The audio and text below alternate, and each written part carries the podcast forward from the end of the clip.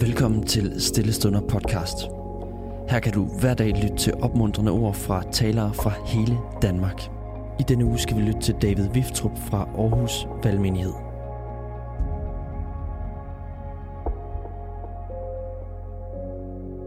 I den her uge er emnet for andagterne, det er med Gud på arbejde. Og vi har fat i arbejdslivet, som indebærer også studielivet og hele vores forberedelse til, til at, at få et arbejde og gå i gang med det. Og i dag skal vi have fat i vores motivation for at arbejde. Motivationen i udførelsen af vores arbejde er afgørende for, hvordan vi forvalter det, som Gud han har givet os. Gud han udruster os ikke kun til at tjene kirken, lægemet, men også til at tjene og opbygge samfundet. I Luthers store katekismus var han forklaret væsentlige grundelementer, såsom de 10 bud, dåben, nadveren og fader vor med mere. Så i gennemgangen af fader hvor, hvor han forholder sig til sætningen, giv os i dag vores daglige brød, der siger Luther sådan her. Han siger, når du beder, giv os i dag vores daglige brød, så beder du for alt, der bidrager til, at du har mulighed for at nyde det daglige brød. Alle de måltider, du indtager. Så du må simpelthen udvide din tænkning, så den ikke indebærer bare melet til brødet, men også de store marker og processerne i hele landet, der producerer og bidrager til, at maden når frem til dit bord. I salme 155, der står der om Guds forsørgelse, at han åbner sin hånd og mætter alle skabninger med det, de ønsker. Og hvordan gør han det? Jamen, er det ikke gennem landmanden og bageren og butikken, hjemmesiden, sælgeren og lastbilchaufføren, som er med til at få maden frem til dig, at han gør det? Luther han tilføjer, at Gud kan fint give dig afgrøde og frugt uden hjælp fra mennesker, men det ønsker han ikke. Han ønsker, at vi at gøre os afhængige af hinanden. Og prøv lige bare lige et øjeblik at forestille dig, at vi alle stoppede med at arbejde. Ingen af os gik på arbejde mere. Og så spole lige tiden en måned frem. Men hvad vil du gøre den dag, når du skal have dit første måltid? Det kan bare være din havregryn. Det kan være aftensmaden med et stykke kød pludselig, så er det en kæmpe problem at få fat i noget mælk, at få fat i noget havre, få fat i noget kød, få det bearbejdet. Alle de der ting, som vi tager som helt naturligt slet ikke tænker over, der er det. Det er der nogen, der har gjort for os. Vi har simpelthen brug for hinanden. Det betyder, at Gud på hans forundelige måde har hjerte for at udruste mig til mit arbejde. Og dermed ikke kun til at være cellegruppeleder, eller forbedrer, eller kirketjener, eller hvad det er men rent faktisk også til det arbejde, jeg gør. Det her, det kommer jo til at påvirke effekten, eller det kommer til at have en effekt på vores, på vores bønsliv for hinanden. Så vi kan bede om ressourcer og visdom og klogskab og indsigt til hinandens hverdag og fagligheder.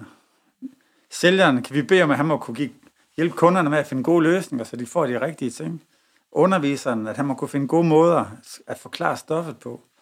Ingeniøren, at hun må kunne gennemskue problemstillingerne og lave noget, der holder, så der er ikke nogen, der kommer til skade, og så videre, og så videre. I Kolossenserbrevet, kapitel 3, vers 23, der står der sådan her. Hvad I end gør, gør det af hjertet for Herren, ikke for mennesker. I ved jo, at I er Herren skal få jeres arv til gengæld til en Kristus, vor Herre. Skriftet her, det taler om, at vi skal gøre alt af hjertet som for Gud. Jesus han viste os vejen frem i vores liv, nemlig at vi skulle være hinandens tjener. Vi skulle tjene hinanden med alt, hvad vi har. Det indebærer også vores evner, vores faglighed og vores uddannelse. Så når vi går på arbejde eller studerer, så skal vi gøre det for at tjene andre.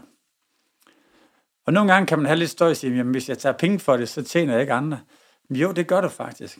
Fordi hvis ikke du var der, hvis ikke du tilbød det, som det, som du nogle gange kan, jamen så var andre i store problemer. Som vi så lige før, hvor vi snakkede om, at hvad nu, hvis der var ingen af os, der gik på arbejde. Så vi kan gå på arbejde for at tjene. Og det er den motivation, som Gud han kalder os til. Der er enormt mange modstridende motivationer, som vi kan have, og som er dem, kulturen omkring os først og fremmest ligger ned, viser os, at det er det, vi skal gøre.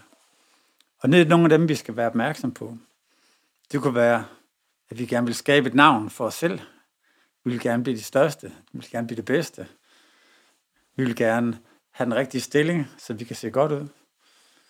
Det kan være at fylde laderne. Det altså grådigheden i os. Jeg skal bare have det job, der giver mig flest penge. Fordi det er det, der går ud på. Motivationen for at finde en sikkerhed et andet sted end hos, hos Gud. At den har jeg først, hvis jeg har penge nok, eller er et sikkert sted i forhold til mit job. Det kan være en motivation om at få magt, for magtens skyld. Og på så mange måder, der kan vi egentlig ende med at være på job, at være på studiet, af nogle andre motivationer og årsager, end dem, som Gud egentlig kalder os til. Når vores motivation har kilden i en eller flere af dem, så fordrejer vi, så får vi fordrejet Guds hensigt med vores kald til arbejde. Og derfor kalder han os tilbage til at arbejde for at tjene. Når vi tjener, så går vi i vores kaldelse. Vi behøver ikke vente på at være frivillige i kirken i 45 minutter hver anden uge, for at opleve, at vi, vi tjener. Vi kan gøre det i hverdagen. Jeg hørte på et tidspunkt en, en historie om en kvinde, som, som var lidt frustreret, fordi hun var blevet, hun var blevet børnekirkeleder i hendes kirke. Og det betød, at hun en gang om måneden, så skulle hun øh, undervise de her børn. Og det vil sige, det var sådan en tre kvarter øh, en gang om måneden, hvor hun skulle det. Og så blev hun indsat i det øh, på en gudstjeneste, fordi nu skulle hun til at, at tjene og være noget for børnene. Og hendes oplevelse var, jamen, fordi hun var lærer i hverdagen, og brugte 40 timer om ugen på at hjælpe børn med at forstå og lære og gøre dem livsduelige. Men kirken talte aldrig omkring det. Men det gjorde de, når hun gjorde noget i 45 minutter for børnene inde i kirken. Kan I se? Der er et eller andet spændt der. Hvad nu, hvis vi gik på arbejde for at tjene? Hvad nu, at hvis vi forløste hinanden til at være derude og så det som en, en A-tid, hvor vi også tjener Gud, fordi vi prøver at gøre verden til et bedre sted for dem, som vi er sammen med. Tusind tak, fordi du lyttede med. Hvis du blev berørt af dagens andagt eller har nogle spørgsmål, så vil vi opfordre dig til at tage kontakt til en præst i dit nærområde. Husk også, at du kan lytte til alle sangene fra Stillestunder på Spotify, Apple Music, YouTube og andre streamingtjenester. Ha' en god dag.